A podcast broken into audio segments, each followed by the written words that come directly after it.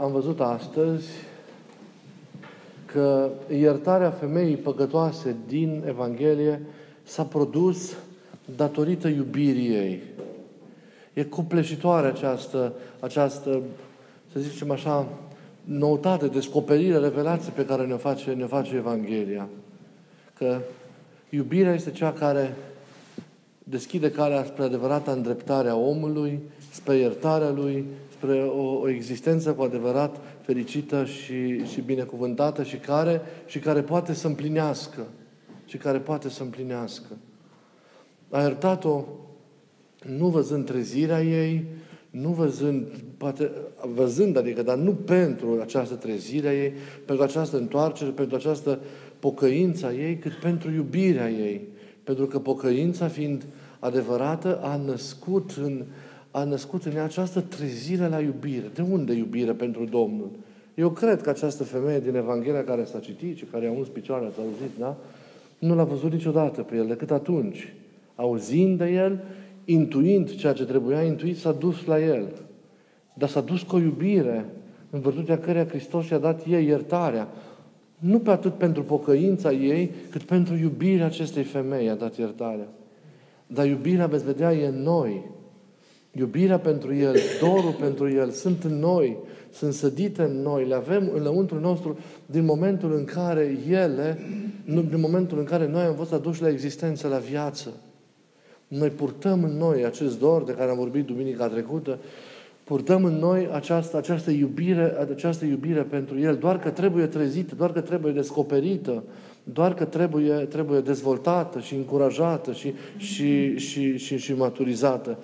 De copleșitoare această imagine, că nici măcar pocăința, ca metamorfoză a întregii noastre existențe, nu este cea care oferă iertarea și oferă restaurarea de plină, ci iubirea. Pocăința fără roada aceasta a iubirii nu e zadarnică. Are un rost, cu siguranță, și Dumnezeu o prețuiește, însă nu e de plină. Pocăința, ca să fie autentică, și toată nevoința și toată osteneala noastră trebuie să fie roditoare. Și ce fruct și ce rod așteaptă Dumnezeu de la noi? Așteaptă dragostea noastră, trezirea iubirii acesteia, a iubirii acesteia din, din noi.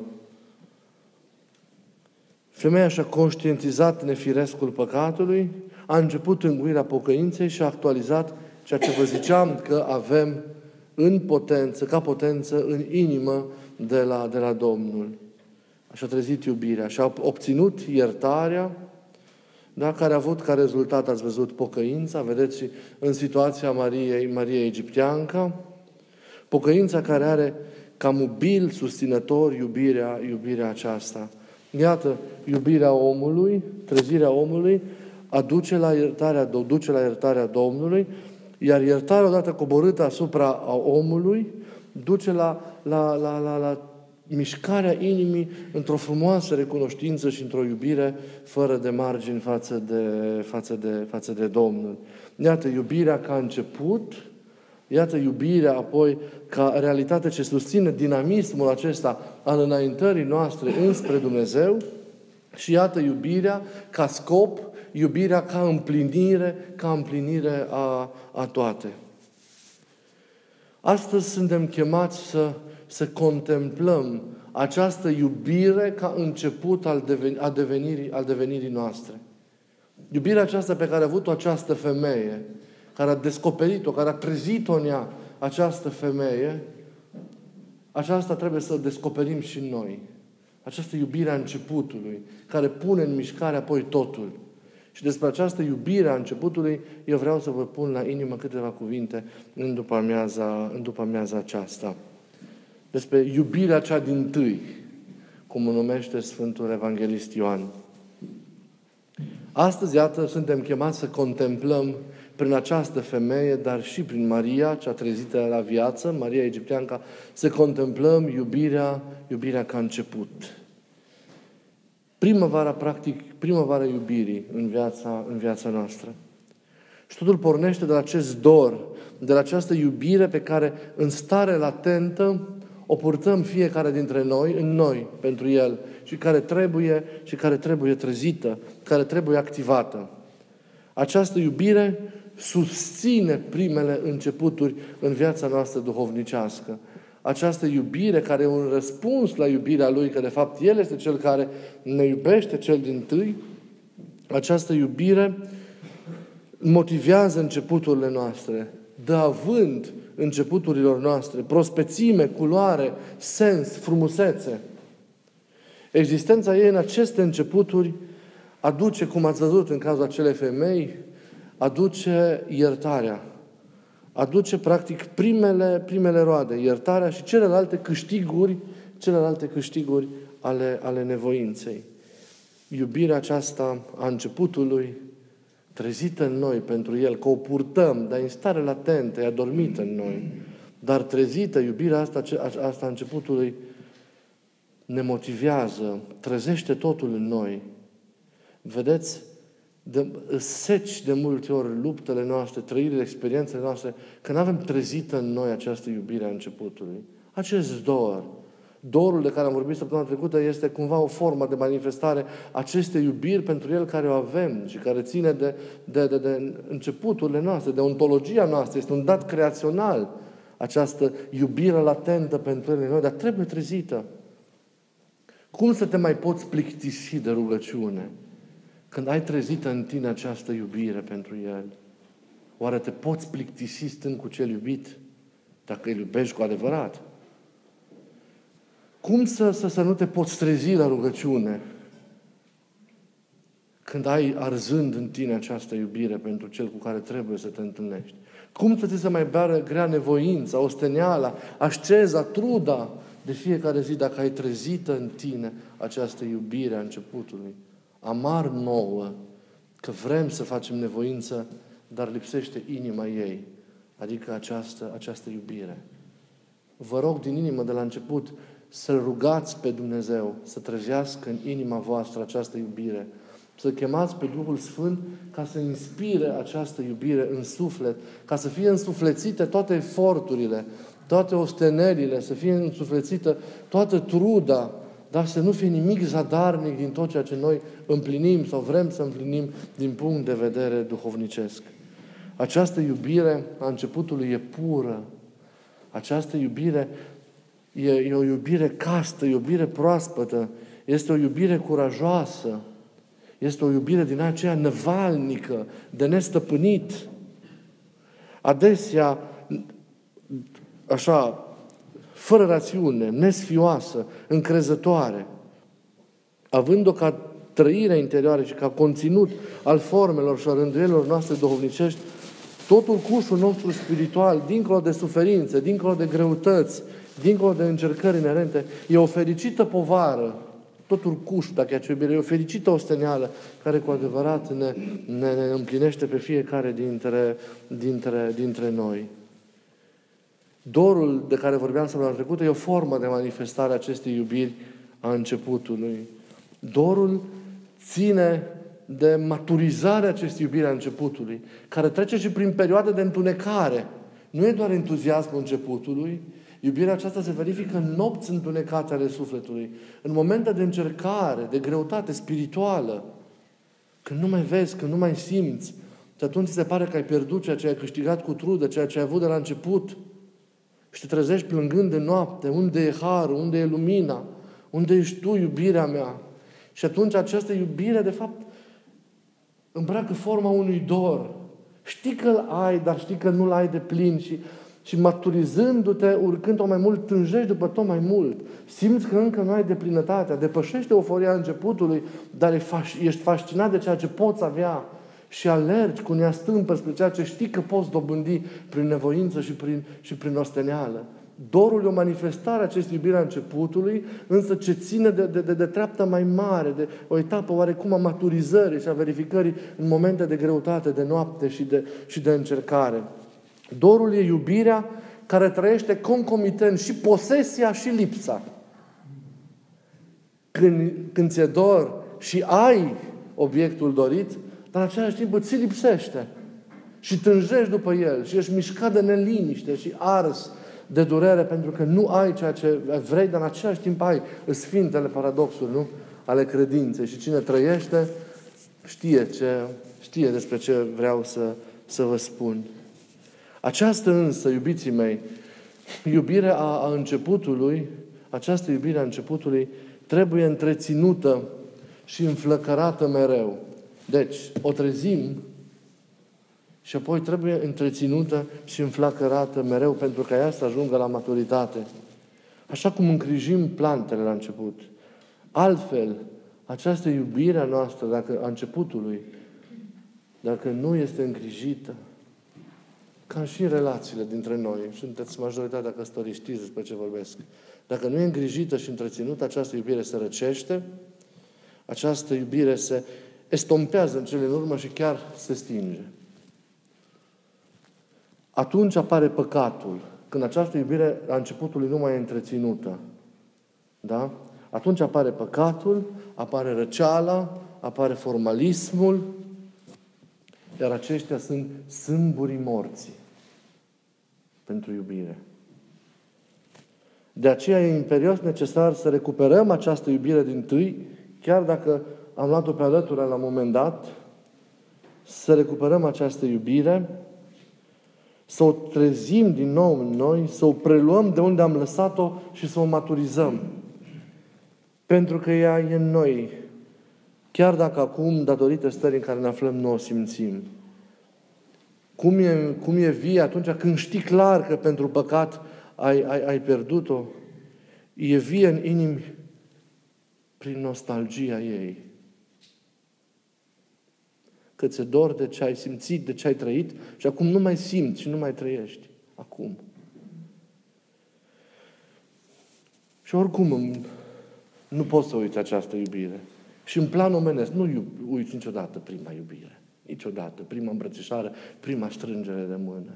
Nu poți uita. Cu atât mai mult în viața duhovnicească.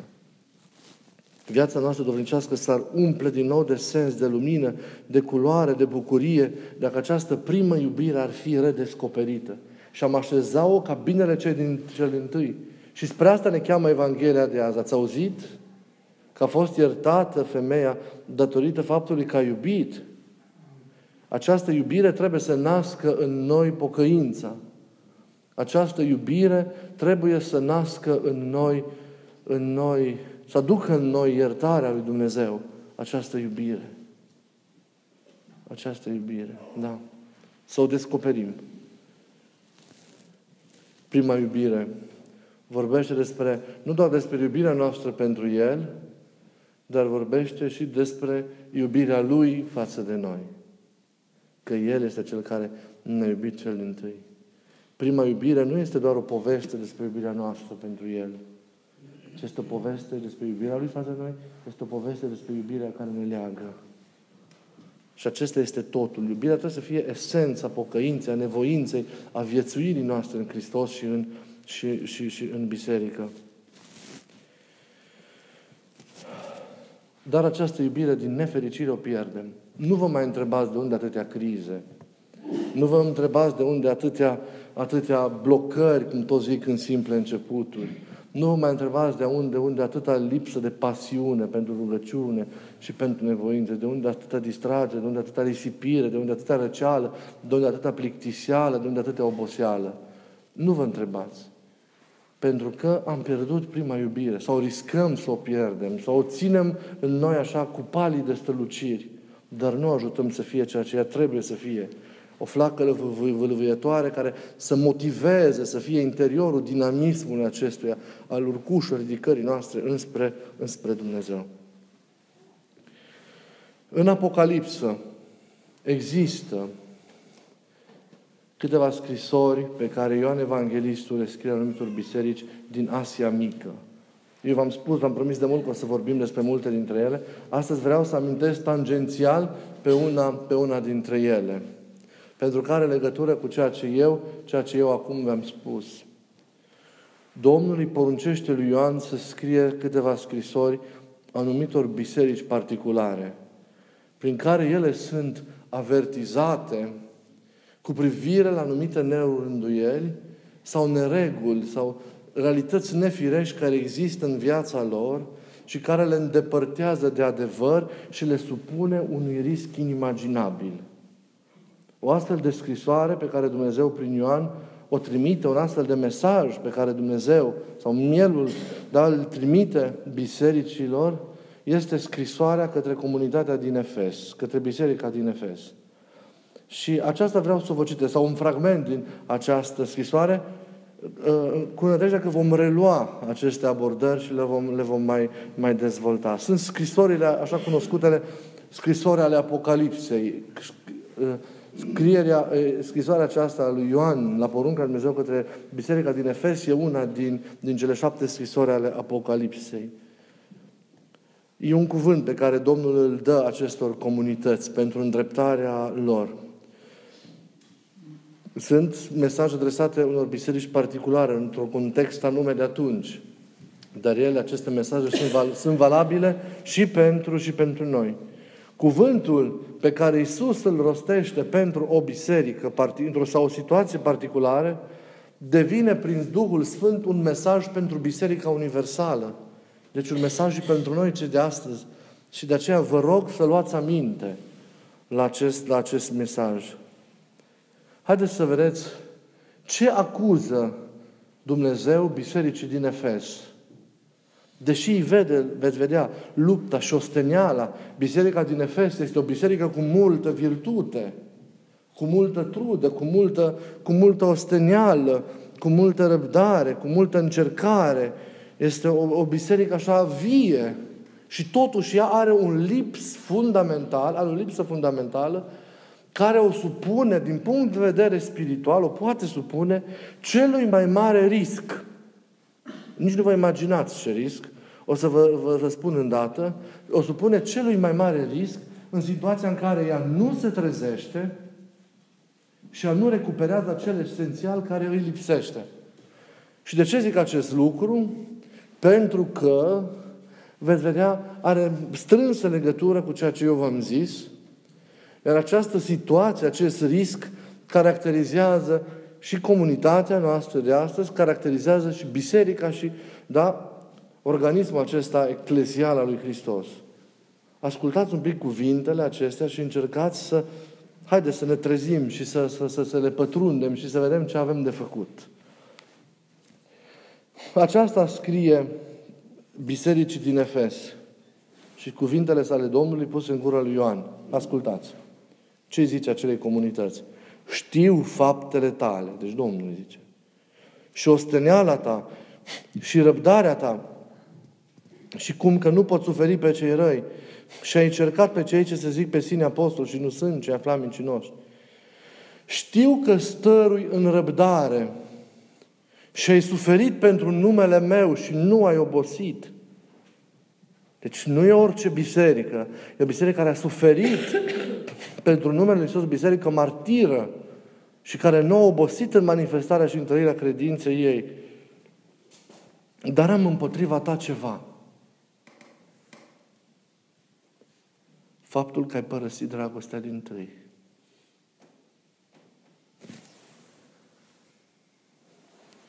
Da. Unde e jertfa? Nu postul nostru, martirajul unei biserici. Unde-i toată răbdarea ei? Unde-i toată truda ei, rugăciunea ei, misiunea ei? Cu adevărat, dacă nu e iubirea, nu e nimic. Să nu ne mințim. Dar nu e nimic. Putem să ne nevoim cât vrem și în cap să stăm. Ce zice Pavel? Și trupul de la da să fie tăiat în bucăți. Și dacă iubire nu am, la nimic nu folosește jertfa mea. La nimic. Dacă noi suntem în continuare egoiști, suntem răutăcioși, suntem mincinoși, suntem cu patim în noi, nu avem acea dragoste pasională, vâlvuietoare pentru Dumnezeu, pentru oameni. La nimic nu folosește toată truda și toată osteneala noastră. Ce să ne ascundem? De ce să ne mințim? Că în bunătatea lui Dumnezeu îl vedem pe Dumnezeu luând aminte și la nevoința și la osteneala noastră. Eu cred că așa va fi. Dar să nu ne culcăm pe ureche, noi știm clar. Am împotriva ta ceva, le ai pe toate, dar asta nu o ai. Ți-a uitat dragostea din tâi. O să vedeți care e urmarea, care e consecința dacă comunitatea nu-și revine și nu-și recuperează dragostea din tâi. Și să nu credeți Că noi vom avea altă, altă consecință. Nu vi se pare că am pierdut dragostea din tâi?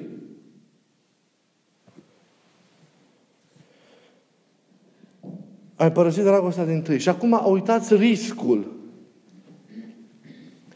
Aduți aminte de unde ai căzut și te pocăiește. Și fă faptele de mai înainte.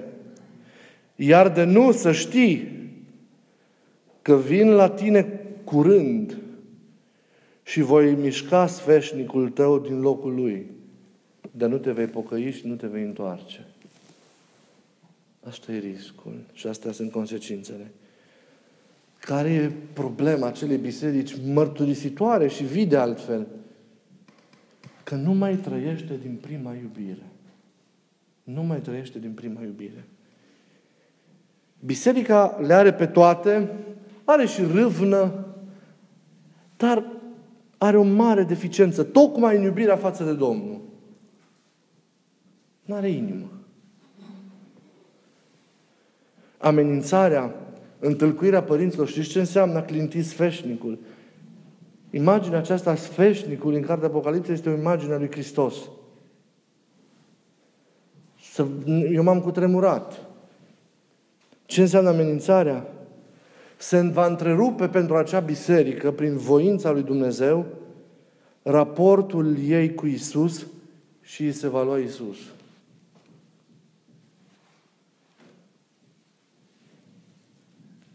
Asta va fi. Nici ereziile, vezi, vom vedea la momentul pe biserica din Pergam, de exemplu, amenințată cu erezia. Nici aparența asta, formalismul sau asta, obtuzitatea în, în trăire. Vezi cazul bisericii din Sardes, vom relua scrisorile Apocalipsei. Și așa mai departe. Nu sunt la fel de grave ca și problema aceasta a lipsei iubirii a față de Domnul, a bisericii din Efes. Și dacă nu iubire de Domnul, nici iubire de oameni. Consecințele sunt mult mai grave decât la, în situația oricărei alte biserici avizate de scrisorile Apocalipsei. Îți poți imagina o viață fără Isus, o biserică fără Isus? Îți poți imagina ce înseamnă veșnicia fără Isus? E cumplit. Vedeți ce prețioasă e iubirea? Iubirea ca început, iubirea ca mijloc care susține devenirea și lucrarea, iubirea ca încheiere a lucrării. Cred că, uite, nevoința ne o facem, rânduielile le împlinim cât de cât. Avem o lucrare, avem o misiune. Dar cred că multele insuficiențe care există și neîmpliniri și așa mai se datorează unui lucru esențial. Orice nemulțumire care o are comunitatea noastră, poate. Hai să vorbim de noi, nu de biserică în general. E că s-a răcit iubirea. Că nu mai suntem, nu mai stăm cum ar trebui să stăm în această iubire din tâi. Să fim sinceri. Că dacă le-am iubit pe Domnul, ca la început, ca atunci când El a atins pentru prima dată inima noastră. Cum am fi acum? Cum am arde? Oare ați mai venit să mai mărturisiți păcate? Oare ați venit să mai spuneți de răpaje din viață? Oare ați venit să mai spuneți de neîmplinire? Oare ați mai venit la mine triști? Oare ați mai venit la mine deznădăjduiți? Oare ați mai venit la mine tulburați de valurile și frământările vieții? Oare ați venit la mine nemai găsind sensul într-un moment sau altul al existenței? Nu. Oare ați mai venit la mine cu frici, cu temeri, cu spaime, cu neînțelesuri? Nu. Cum ar fi inima dacă am rămâne statornici? Am fi rămas statornici în acea iubire din tâi. Asta e baiul nostru. Și atunci nu simțim iertarea, care oricum ne-a venit, dar nu o simțim vie și lucrătoare. ca ea să genereze ca la femeia păcătoasă și ca la egiptean, ca să, să genereze convertirea vieții, pocăi, pocăința aceea superbă și splendidă, care nu a fost o pocăință tristă și deznădăjduită, a fost o pocăință, ciuda smerenie ei, plină de lumină și de bucurie, că a fost iertată. Pe femeia aceea din icoana aia care o aveți în mijlocul vostru, pe ea s-a nevoit fiind recunoscătoare și a uscat tot trupul pentru că a fost recunoscătoare că a fost iertată. Ea știa unde, trezindu-se, a știut unde va ajunge. Și a știut să aprecieze marea milă a Domnului față de ea. A știut că El e iubire și că numele Lui e milostivire. Și de aceea pocăința ei a fost un dar. N-a fost o obligație, o necesitate. Că n-a avut de ales. Nu. Ea nu s-a plâns niciodată de greutatea deșertului. Ați auzit-o să zică ceva, că nu a mai putut în mărturisirea ei starețului Zosima. Nu a spus că a, mărtu- a, a, a întâmpinat și frigul, și gerul, și căldura, și nemâncarea, și luptele patimilor și ale demonilor, dar nu s-a plâns niciodată în mărturia ei, pentru că pe toate le-a dus cu speranță, le-a dus cu recunoștință, le-a dus cu mulțumire, cu bucurie. Toate erau nimic în comparație cu multul pe care ea l-a primit de la Dumnezeu. Și noi am fost iertați, și noi am fost iubiți. Și uite că n-am rămas statornici în iubirea cea din tâi. Doar dacă ne trezim, doar dacă o descoperim și se repet, eu cerem asta Duhului Sfânt, vă rog, și acum și acasă, cereți-o Duhului Sfânt, această iubire, că nu e un dar de la noi, e în noi, dar Duhul Sfânt poate să o descopere, cereți-o cu lacrimi, rugăciune, nu mai cereți nimic, nici azi, nici mâine, cereți doar să vă descopere iubirea din tâi. Atât. Că ea va schimba totul în viață. Totul îl va schimba. Cereți această iubire.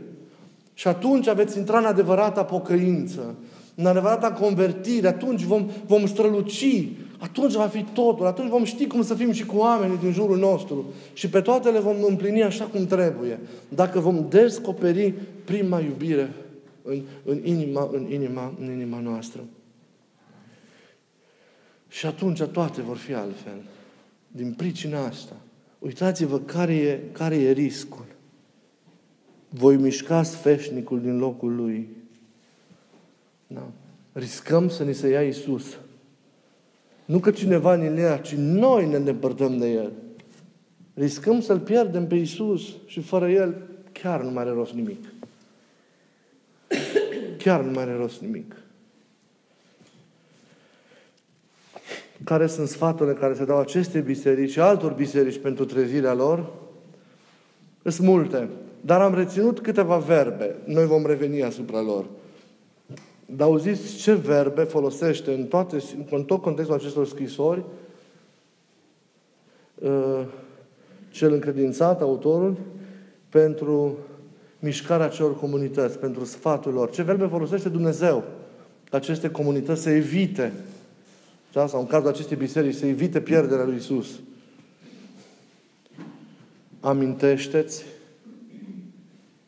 trezește-te, convertește-te, împlinește. Astea sunt verbele. Amintește-ți. Nu uita. Nu uita de unde sunt toate, cum vin toate. Nu uita ce, ce, ce milă a avut Dumnezeu cu tine, ce ți-a iertat.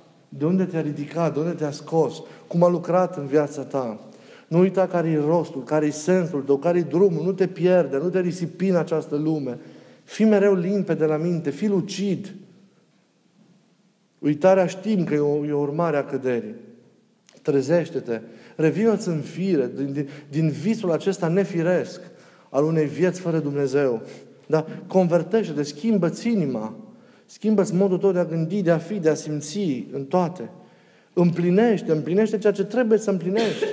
Iată, trezirea acestei iubiri, da? Și în urma iertării care se actualizează și devine vie și lucrătoare în inima ta, apoi pocăința și iubirea asta nebună față de Dumnezeu și față de oameni. Viața noastră pendulează între această memorie, între această amintire și împlinirea poruncilor. Amintește-ți ca să le împlinești și să eviți toate situațiile acestea. Dar eu cred că mai mult decât de erezie, mai mult decât de formalism, mai mult decât de aparențe din astea și vom vedea alte situații pentru care sunt incriminate acele comunități eclesiale din Asia veacurilor începutului, pe noi ne paște pericolul acesta al pierderii iubirii cele din tâi. Și aceasta este începutul, aceasta este esența. Ați văzut, Iisus a iertat-o pentru acea iubire. Și această iubire dezvoltată, maturizată, continuă, esența a întregii noastre nevoințe acestea lucrări. Nu există nevoințe fără iubire. De Domnul și apoi de oameni. Să o redescoperim în noi ca să nu intrăm în zona aceasta de risc, da, care a păscut-o la vremea respectivă pe biserica, pe biserica din, din, din Efes. Dumnezeu ne mai îngăduie să greșim. Important este să ne întoarcem. Nu El vrea să greșim. Lasă greșeala noastră să se întâmple. Nu uitați. Ca El să se arate cât de milostiv și iubitor e. Doi, ca noi, ne uitând din ce hău am fost scoși, să rămânem în smerenie, chiar dacă am ajunge președinți de stat și patriarhi de biserici, și ca să avem înțelegere și față de cei din jurul nostru, în orice formă ei ne-ar greși. Trebuie să iertăm, să arătăm compasiune, pentru că și noi am primit iertare și compasiune când nici nu știam ce iubirea. Să dea Dumnezeu să descoperim iubirea cea din tâi și apoi să ne convertim viața, să primim iertarea Lui și să-L iubim așa cum trebuie. Iubirea din tâi să devină apoi o iubire matură care să se manifeste ca iubire de oameni și de întreaga existență. Amin.